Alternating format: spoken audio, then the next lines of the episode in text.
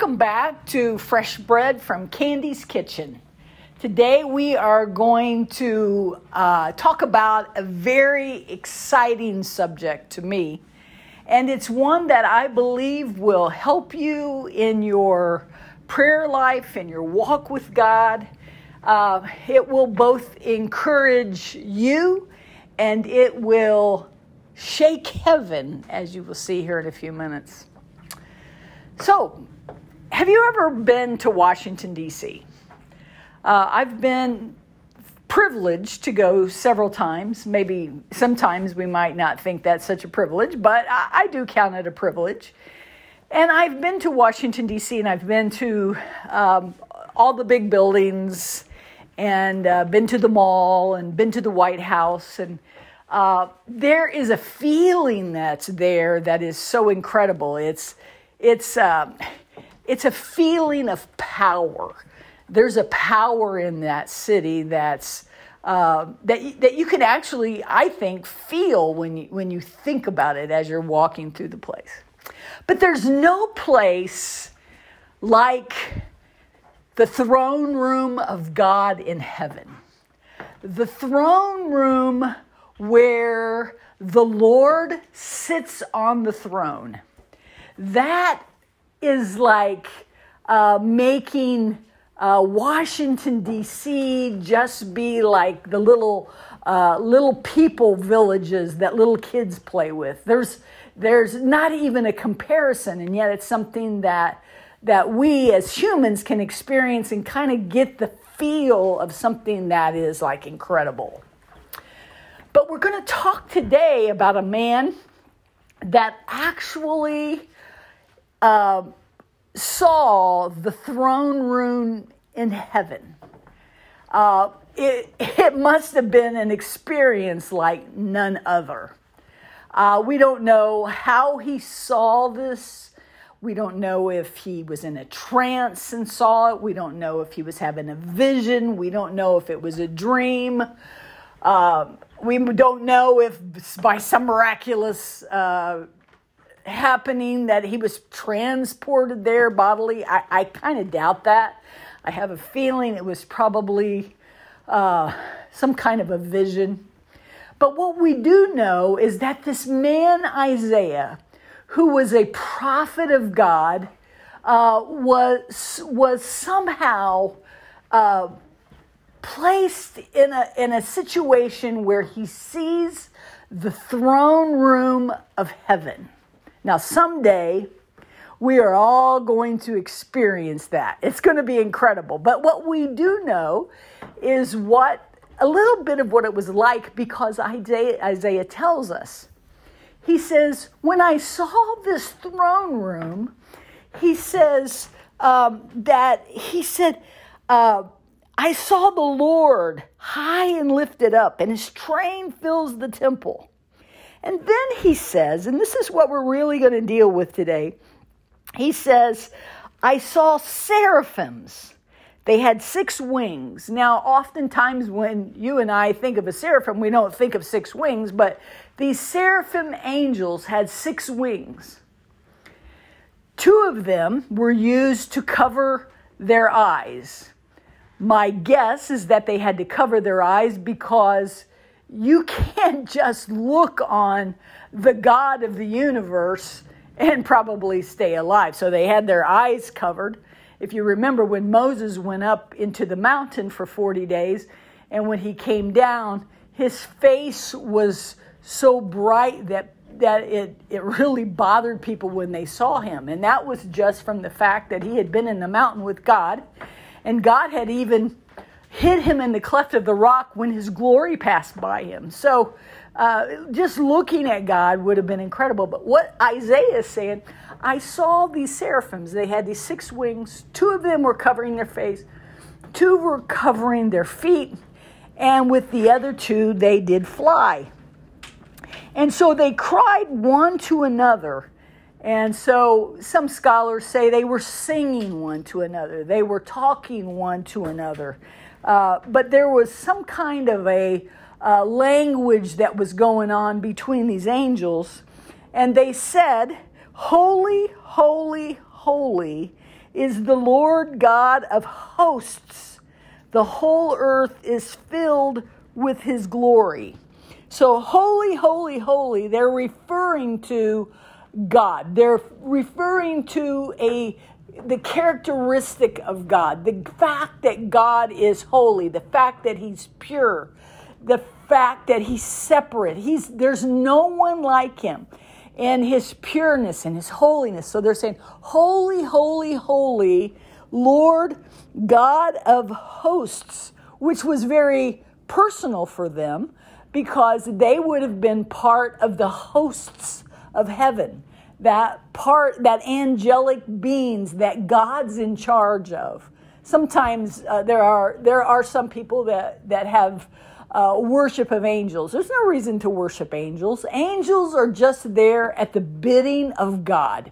They do things that he tells them to do. He sends them here, he sends them there. They only have power that's given them by the Lord. And so, but here's these seraphim saying, wow, holy, holy, holy. He's the Lord God.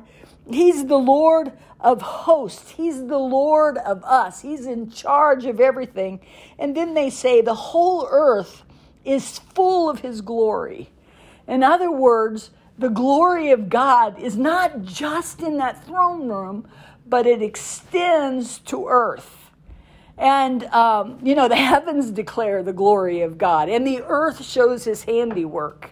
You can't help but look at a mountain and not think, wow, what a God that created this. Or to walk along the sand of the ocean and watch the waves come in and look out there and go, wow, there's a God that's behind all of that. It's because the glory of the Lord, It fills the earth as well as that throne room that Isaiah was seeing.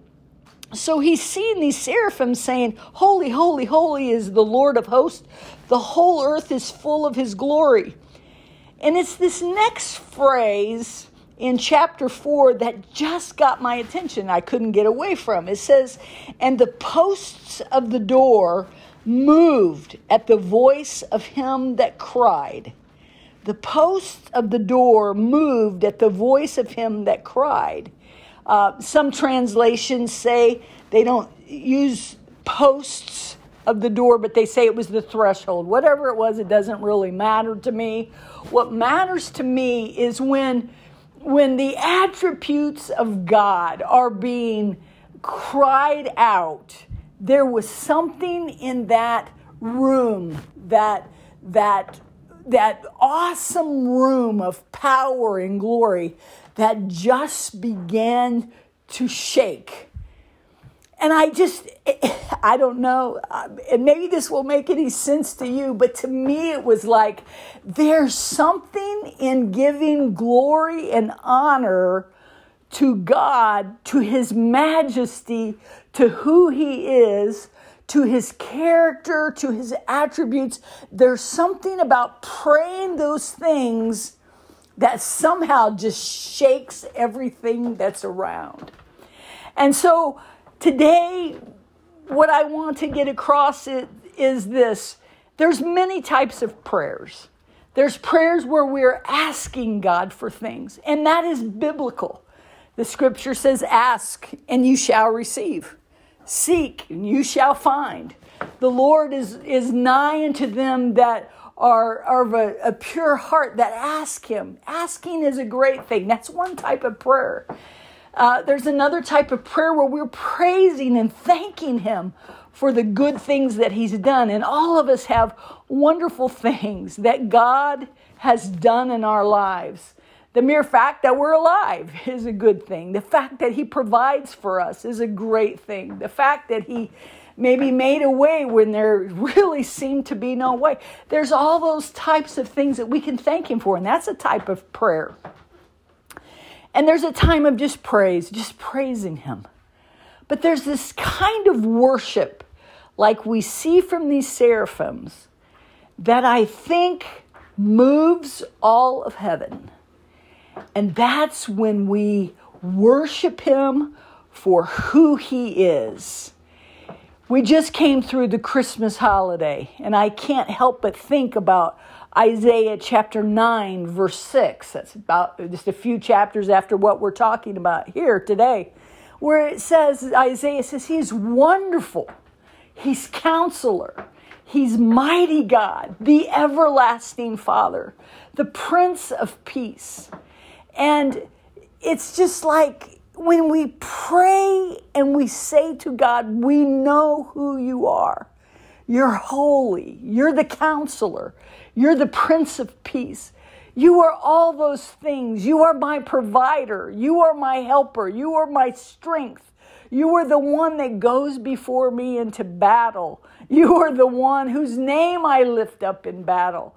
There's no one like you. There's something in that type of prayer that shakes the heavenlies.